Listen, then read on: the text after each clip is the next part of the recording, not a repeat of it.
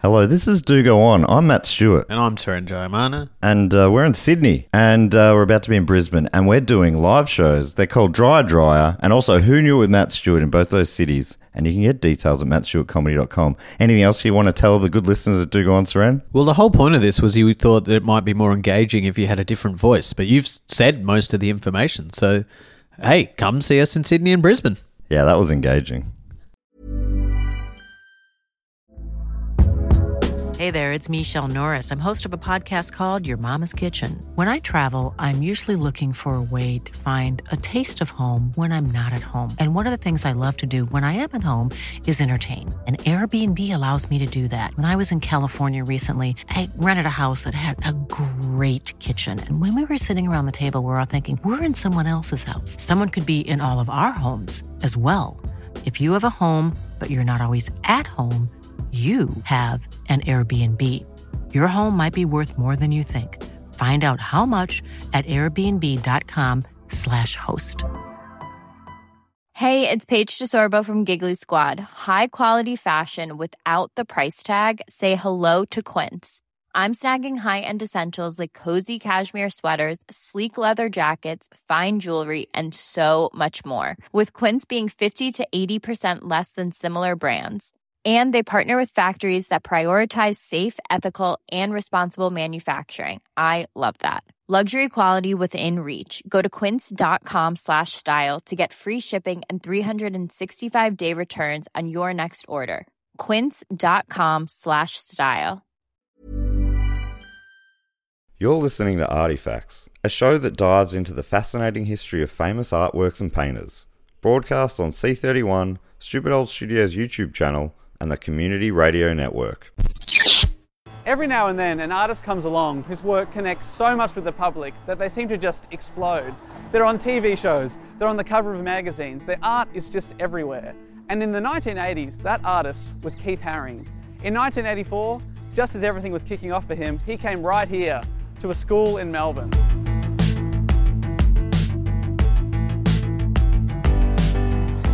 Hello and welcome to Artifacts. My name is Dave Warnicki and I'm here with Matt Stewart and Jess Perkins. And today we're at the 1984 Keith Haring mural. 84, a good year. What a great year. What a great great, year. One of the year. best, I would say. Say some things that happened that year. Ooh, Ooh, Keith people Haring- were born, people died. Really? You know what I mean? Keith, Wow. Keith came here. Keith, Keith came Keith here. was it. It's got to be. I think he's got to be one of the coolest Keiths. Obviously, second only to Cool, Cool Keith. Keith, yes. Cool Keith. um, yeah, that is popping in my mind. Uh, there's not that many cool Keiths, except for Cool Keith, Keith Haring, maybe Keith Richards gets a mention. But Ooh, Keith, Keith Richards third. Interesting. Yeah, can't think of another Keith. I can't think of a single Keith. Can Keith think of- Urban, Keith Urban. Keith Urban. He's definitely fourth. my cousin Keith. Cousin Keith? Yep. Just bumps Urban down one. Or, Yep. Uh, Keith Flint from The Prodigy. Okay. All right. So we're He's really got to be on the podium somewhere. Yeah, the Keith podium. Anyway, we're here in front of the 1984 Keith Haring mur- mural, and we've got to acknowledge that sadly, for the first time in three years, we've been told that overnight uh, it was tagged by some graffiti artists. Well, I wouldn't really call them artists. to be honest, not their best work. But um, that's not part of the original work, this blue bits. Okay, good So to ignore know. the blue bits if you can imagine that. Ignore that, and you know, if those graffiti artists are out there watching this, I'm gonna find you. What are you going to do when you find him? Probably just go. Oh, You know, you don't want that. no, I don't No. want that. Well, I definitely didn't do it then. yeah, that finger hurts. To learn more about Keith Herring's awesome mural, I'm here with Wendy. Hey, Wendy. How's, Hey. How's it going? It's good, thanks. How are you? Yeah, really good. How did you get involved with the mural? I first came upon the mural in about 2009. I was rolling down the street, just came upon this Herring mural out of nowhere, and I, I questioned whether it was a Keith Herring mural because it was in such a horrible, dilapidated state. It had- was overgrown with vines, there was cracks and water damage at the bottom, and it just looked neglected, like no one had paid any attention to it at all for decades. I contacted his former assistant, Julia Gruen, and she said, You know what? There's another person in Melbourne who has just sent me an email and asked me the same question. And her name is Hannah Matthews, and she's a curator.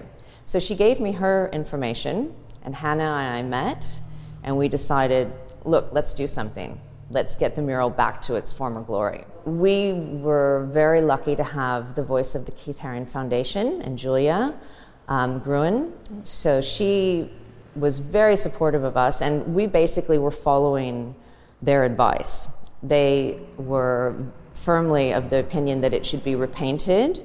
Um, in a very empathetic way, you know, taking into consideration the brushstrokes, this kind of thing um, just as had been done in Pisa in Italy and other places with Keith Haring's murals throughout the world. And we wanted to give back the intent of the message that Keith put out there the vibrant green, the vibrant red, and the energy of the dancing figures and this giant computer worm forecasting the, the, the doom of the future of the computer world. Do you guys know much about the second coolest Keith, Keith Haring?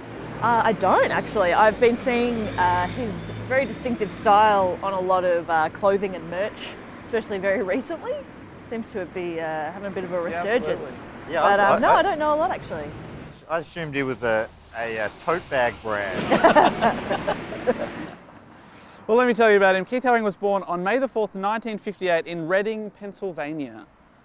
He began drawing at a young age with his father teaching him basic cartoon skills, and young Haring took further inspiration from Disney and Dr. Seuss illustrations. After high school, he dropped out of the Ivy School of Professional Art in Pittsburgh and moved to New York City, where he enrolled in the School of Visual Arts. All the while working on his own work, having his first solo exhibition in Pittsburgh in 1978. Is that was that an Ivy League school, or have they just cleverly marketed themselves by naming themselves? I Ivy? also thought the same thing. I think it is just the name. That's smart. Uh, Ah, that is Ivy. good. That's, Yeah. But that's they don't, smart. they're taking the league out Yeah. just so they can be like, oh, yeah. Should we start a university and ca- call it Harvard? Oh, that's pretty good. So he moved to New York, and at the time, New York was vibrant. The East Village, particularly, was exploding with ideas, fresh music, and art. Artists from all over the USA flocked to the city where their work responded to urban street culture of the 1980s, and a full community developed outside of the traditional gallery or museum system. They were doing their own thing. Right. They were working in downtown streets, in subways, in punk clubs, and former dance halls. Cool. He uh, formed many friendships, including with uh, fellow artists Kenny Scharf and Jean Michel Basquiat, another famous artist of his generation. Kenny and Keith. That's a power Yeah, duo. that's a good duo. Coolest Kenny. Yeah, coolest Kenny. Ooh, Kenny Kenny Keith? Calendar. Oh, okay. It's got to be Kenny Calendar. Kenny Loggins. Kenny is Loggins, pretty- Loggins. yes. Kenny Rogers. Kenny Rogers. But uh, that's really because he was associated with Dolly. yeah. He did Cool by nothing. association. Yeah. Kenny uh, is the publican at my favourite bar, Okay. King Lear's Throne in Brisbane. We're really uh, scrubbing the barrel now. Uh, my favourite bar in the world is Scraping the Barrel. Come on, mate. Fucking hell. Come here this morning to be disrespected. You are ridiculous. With Dave. apologies to Kenny. Thank you. So he's young, he's part of a thriving art scene, and he decided to dedicate his career to creating public art. And in 1980, found a medium to connect with the people of NYC. Tote bags. Tote bags. Everyone needs a bag. Yeah, how are you going to carry your vegetables? Huh? Just My- in your hands? Great question. Like an idiot? What's your favourite art medium? Mine's tote bags. Mine's magnets. oh, yeah. Yeah, the That's big a- two. Yeah, Yeah. they're Two. Fantastic. He went with something uh, a little less common. Oh, okay. That's classic that's a bold Harry from what choice, yeah. I'm getting to know. He, just, he noticed that unused advertising boards in the subway were often covered over by black paper when they're not being used. So he started to draw on them with white chalk, drawing simple line figures that would become his trademark. This sort of stuff we can see behind us right now. He drew hundreds of these subway drawings over the next five years, doing as many as 40 in a single day. These unauthorised images quickly created a following for the young artist amongst New York commuters who would often strike up conversation with him as he was working. He soon discovered that he liked drawing in front of people, liked a crowd, It's a real exhibitionist. except when he was being arrested, but you know. Yeah, okay, yeah. But some, apparently, some of the police that stopped him were like, he was like, oh no. And they were like, no, I just wanted to say, I'm a big fan. I didn't know who was doing these. Keith was happy to chat to anyone about his work. In subways in New York, when he was doing his works, people always used to come up to him and say, What are you doing? Is this an ad? What does this mean? And eventually he went out and got thousands of buttons or badges printed up so he could hand them out to people. He wanted his art to be accessible to everyone. In his own diary, Haring wrote, I'm interested in making art to be experienced and explored by as many individuals as possible, with as many individual ideas about the given piece with no final meaning attached. The viewer creates the reality, the meaning, the conception of the piece. I am merely a middleman trying to bring ideas together. I like that. Because sometimes when you're like looking at art in a gallery or whatever, and you're sort of like, I don't know what the meaning here is, and I, but I, you- I don't know, like yeah, it feels like the artist is like, this is what this means, and you go, yeah, sure, I get that, sure. But here he's like, you make it up. What do you Oh. think? reckon- what do you think? I like that. I reckon it's just an aerial view of a, a mass uh, suicide. I Well, was going to say a, uh, a music festival, so that's a very interesting kind of vibe we're picking up. yeah, like chalk outlines. Oh, I see. I, no, they look like they're dancing, having a good Well, time. they were. Okay. They were moments earlier. Okay. but dance till they died. That's a hell of a music festival. What a way to go. Yeah, it's sort of like uh, you know the dance. Dancing plague? Yeah, Yeah. yeah, you know what I'm talking about. Yeah. Keith Moon. Keith Moon. Big shout out. Haring soon began to have his own art shows in New York and around the place and started to receive real media attention. And from here, his rise was meteoric, and pretty soon he was on the cover of Vanity Fair magazine. Whoa. That's when you know you've made it. Yeah, absolutely. He still wanted to draw in the subway, but by 1984, his drawings were being stolen quickly after he did them, only to be soon up for sale. Oh shit. Because, you know, there was suddenly an art market because he was quite a famous young artist. Oh, how they Wow. stealing them because they're on the black They're paper. just on a piece of paper, so Oh, you can just grab wow. them down. And he put them up there knowing that they wouldn't last forever, but he didn't expect people to nick them within minutes and Yeah. then sell And them make a profit from on the it, equivalent yeah. of 80s eBay. Yeah. Yeah. Yeah. That's pretty gross. What was 80s eBay? The street? Yeah, I was like, hey, what do you think of this? And he's like, I just did that. Trading post. Trading post. So you just like- Trading post. Got it. I got six Keith Harrings. 600 bucks or near a softball. no time wasted. No time wasted. No tire kickers. So, what brought Keith to Australia? Hmm. John Buckley. Plane. Is he right? Is he? I believe he travelled by plane. It was the 1980s, not the 1880s. Yeah. Okay. Well So done, she Maddie. It was Well was going to done, be my next. Maddie. Yes. Prob- Plane. Possibly on an Ansett flight. Ooh. Answer was still around. Yeah, that's how that's how all this thing is. Uh, John Buckley was the inaugural director of the Centre for Contemporary Art, which is later known as the Australian Centre for Contemporary Art, or ACCA. He was the one who was instrumental in getting Keith to come to Australia. Buckley had first seen Keith's work in the subway in New York in the early 80s. It had instantly grabbed his attention, and he soon learned that Haring was responsible. After following to art exhibitions across the world, Buckley was able to meet and convince Haring to come to Australia. Oh, he felt like you just followed him And, around. for a that bit. sort of shows how hot he was at, in the art world. At 23, he's already being invited around the world to exhibit and do murals and things like that. That's really And cool. John Buckley had to sort of follow him, eventually meeting him at a party and was like, hey, you should come to Australia. And he was like, sick, sounds great. Yeah. But s- it still took two years from that point to get him to actually come. Right. planes he were was- really slow back yeah, then. that's right. Yeah. Yeah. They travelled on the ocean. They were sail planes. Had to wait for the right breeze. The young artist spent about a month in Australia between February and March 1984, visiting Sydney and Melbourne. He painted an angel mural at Glamorgan School, which is now Geelong Grammar in Toorak, because uh, Keith was staying there at the time. That's good that a, a grammar school Yeah. Yes, got a bit of free process art. I think that, that feels That feels right. That feels right. Yeah. Because he was staying at the school, he was given a key to the classrooms, and at night apparently would pop in and draw images on the blackboards for the kids to find in the morning. Oh, okay. Because I was the whole time going, sure, let him stay at the school. Why give him a key, key to to the the classroom. classrooms? but then the That feels I unnecessary just and a like- bit weird. like the, the fuddy old teachers coming in being like, righto, righto, who's been who's responsible for this? Wiping off a now priceless piece of work. Yeah, what he should have been doing is just chopping out that bit of Yeah. blackboard, putting Saving a it. frame on it. Uh, Herring also painted in more traditional art spaces, painting a huge mural in the Sydney Art Gallery and the large seven metre high glass water wall of the front of the National Gallery of Victoria, painting directly onto the glass. Oh, cool. Oh, well, that would have washed away s- straight away. Well, Depends on what kind of paint. yeah, waterproof paint, He mate. used for a frame. watercolours. That's not how that works. He was given a scissor lift for the first time in his career, which he'd later used to paint many of his murals. He was like, He was Uh, "Huh." given a scissor lift. yeah, they're like, take this. Apparently, Apparently, That's within not going a, to fit in uh, checked luggage, is it?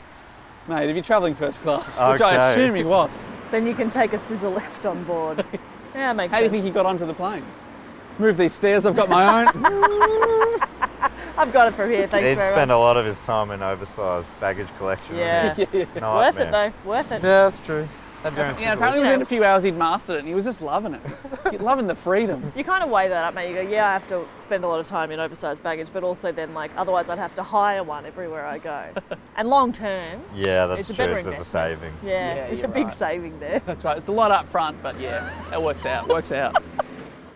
So he's painting onto, onto the glass water wall, and just like in the subway, he freestyled it all. He didn't use a plan or a guide or work from sketches. He just went in cold using white, red, and black tins of signwriter paint. Doing all the white, then the black, and finally the red, and it all came together with astonishing precision, lining up perfectly across the seven panels. Cool. Red, black, and white. Love those colours. Hey there, it's Michelle Norris. I'm host of a podcast called Your Mama's Kitchen. When I travel, I'm usually looking for a way to find a taste of home when I'm not at home. And one of the things I love to do when I am at home is entertain. And Airbnb allows me to do that. When I was in California recently, I rented a house that had a great kitchen. And when we were sitting around the table, we're all thinking, we're in someone else's house. Someone could be in all of our homes as well. If you have a home, but you're not always at home, you have an Airbnb. Your home might be worth more than you think. Find out how much at airbnb.com/slash host. This show is brought to you by BetterHelp. I got to get something off my chest. Okay. I ate your last biscuit. that my wedding. that has been stress. that has been stressing me out. I'm so sorry. That feels a lot better to get that off my chest. You know, keeping things bottled up can uh, affect people negatively, and that had been affecting me. And that feel that's a weight off my shoulders. Yeah. It was delicious. I'm not sorry, but I did take the last biscuit. Bit that he was saving for his wedding. I didn't know that. That is upsetting to hear, but I think I'm going to have to get some uh, positive coping skills, learn to set some boundaries. Well, maybe you could give BetterHelp a try. It's entirely online, so it's very convenient. It's flexible. You can fit it around your schedule. You just fill out a brief questionnaire and you get matched with a licensed therapist. You too can get it off your chest with BetterHelp. Visit betterhelp.com slash DGO today to get 10% off your first month. That's betterhelp, H-E-L-P dot com slash D-G-O. When later asked about how he's able to pull off massive murals without any plans, he replied, It's probably 20% intuition, 20% experience, and maybe 60% chance. Wow. So Maybe he's just being humble, which is cool. I He- think hum- being humble. Watching cool. interviews with him, he was a really humble guy. Oh, that's Honestly, cool. yeah. Was a humble guy. This has got a sad ending. This story.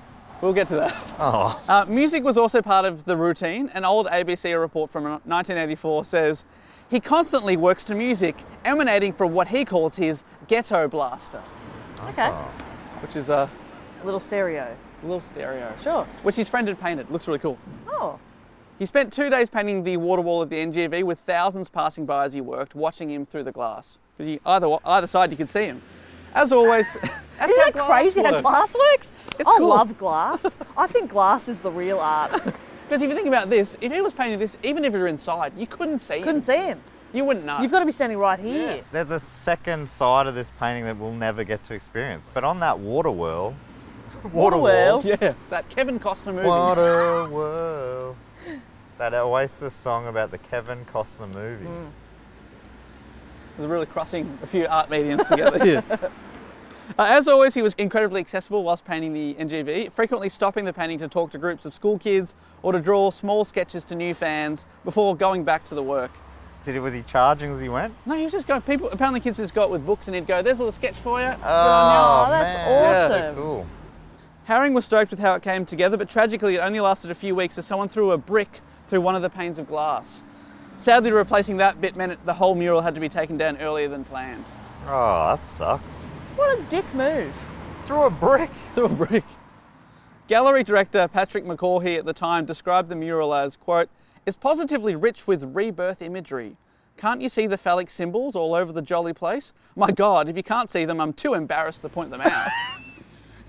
but these days, the And NTV. is it- was he a fan? Yeah, is that a He good loved thing? it, but he was just pointing My it out. God. It's a, it's, it sounds like he was a wowser, but he was loving it. He was like, He was a, one of the ones giving him permission to do a it. positive wowser. We didn't discuss these wangs. Oh, but these days, the NGV itself disputes that reading from the old director. It writes on its website Despite McCaughey's phallic reading, the NGV mural in fact contained no images of sexual activity. That was quite deliberate. While Herring had drawn erotic images from his very early days as an art student, he never placed erotic or homoerotic motifs in his New York subway drawings out of his love and respect for the innocence of children. But the old director's like, check it out, there's penises There's dicks everywhere. Look at them. I'm not showing you where they are, but if you look, you'll see them. He's very enthusiastic. Yeah. He really wants people to see dicks. These Am I the dicks only one everywhere. seeing this? Come on, people, use your eyes to see the dicks. The Mona Lisa. It's just dicks, dicks, dicks. The dick follows you around in the room. The one eye. yeah, that's funny that he thinks that uh, you know, wouldn't want kids to see any drawings of dicks. Like kids aren't the biggest dick drawers there are. yeah, yeah, that's right. We don't want to give him further inspiration. Yeah. One of the last pieces Herring completed on what was to be his only trip to Australia is the outdoor mural behind us. At the time, this was part of Collingwood Technical College. The mural was painted on the 6th of March 1984, and it was all completed in a single day. Wow.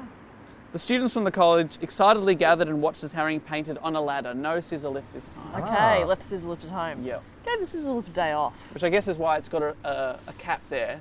If it had the uh, maybe a cherry picker, he could have gone all the way up that brick wall. Oh yeah.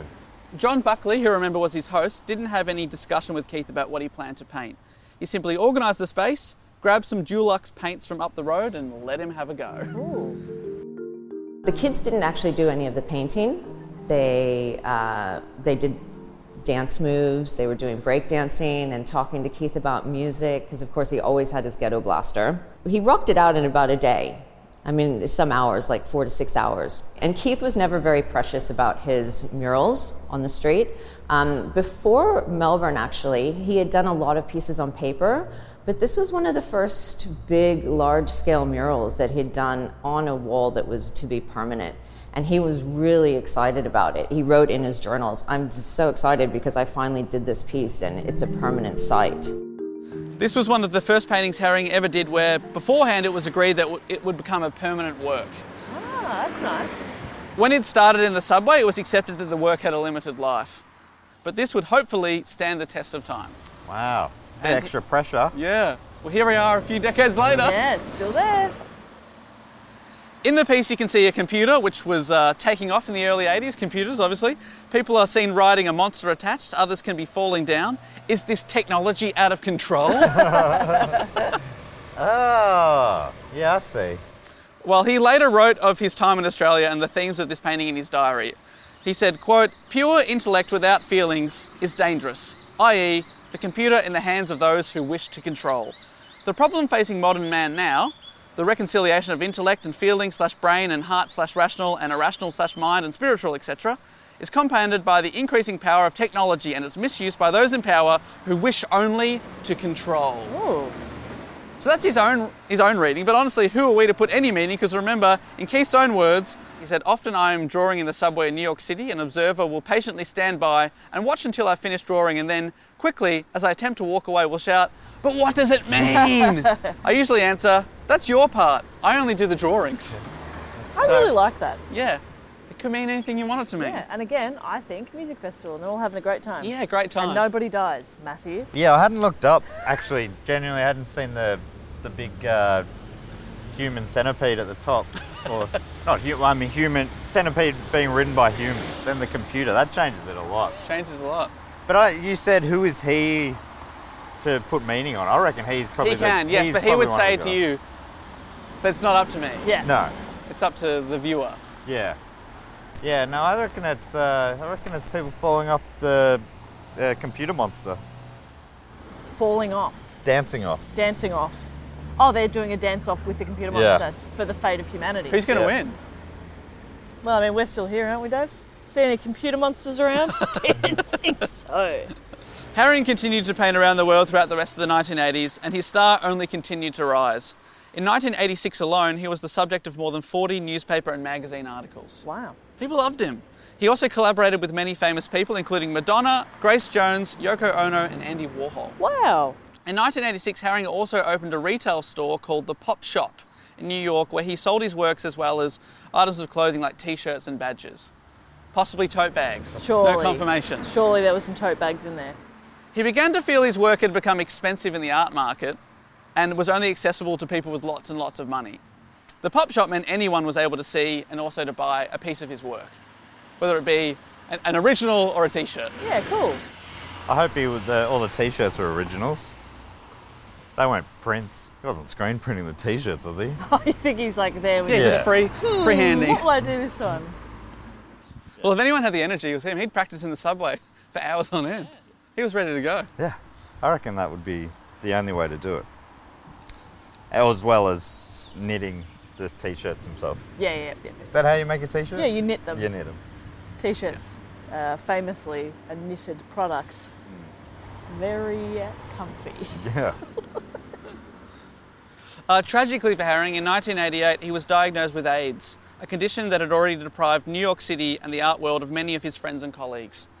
He was very open and candid about his diagnosis and worked to raise AIDS awareness, establishing the Keith Haring Foundation in 1989, its mandate being to provide funding and imagery to AIDS organisations and children's programs and to expand the audience for Haring's work through exhibitions, publications, and the licensing of his images.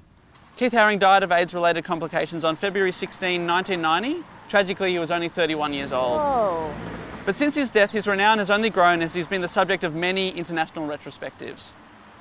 Having painted 51 murals in his short lifetime, 31 of those still exist, and of those 31, this is considered one of the best and most intact anywhere in the world. cool. Very lucky to have it. Yeah. Very lucky. But being an outdoor mural, the piece behind us is subject to the elements and painted with Dulux house paint was not really suitable for outdoor exposure. Right. Over the years, the work suffered significant damage. In 2004, the mural was added to the Victorian Heritage Register, and in 2013, internationally renowned conservator Antonio Rava was contracted to carry out restoration works. Oh, this is some yeah, this is some Rava's work. This is Rava. I didn't know, You can see. realize Rava. had You didn't printed get a it. feel of Rava. Yeah, no. Now that you've said Yes. it, that's got Rava's prints all over See it. the Rava influence. Look how conserved it is. so conserved. wow, that's cool. Is this a, so? Is it a good ad for Dulux or not? It's funny that they know the brand Yeah, of they know. paint. Yeah. Well, Brandon, Well, they he just should have gone for the the outdoor jewel Right. range. Yes. Yeah. Uh, in 2020, a new arts precinct was formed around the painting, known now as Collingwood Yards. It includes artist studios, a radio station, galleries, offices, and performance spaces. And the mural lives on, as does Haring's work. His iconic images can still be seen on t shirts and other bits of clothing. I'm sure many people don't even know who the artist is, but he's still connecting with people 30 years after his death.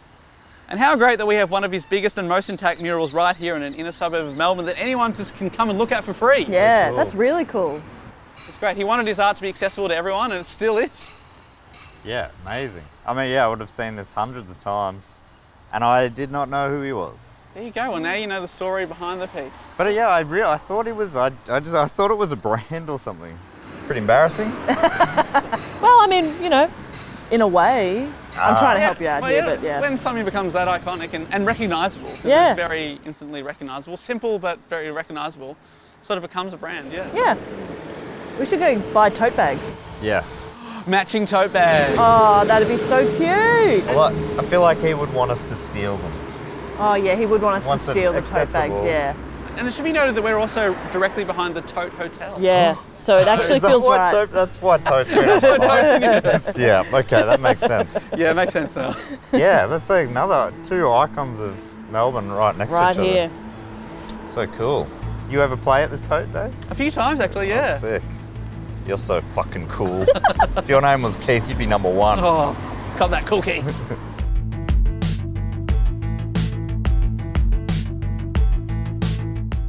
Dugon Presents Artifacts has been made with the support of the Community Broadcasting Foundation and is available nationwide on the Community Radio Network.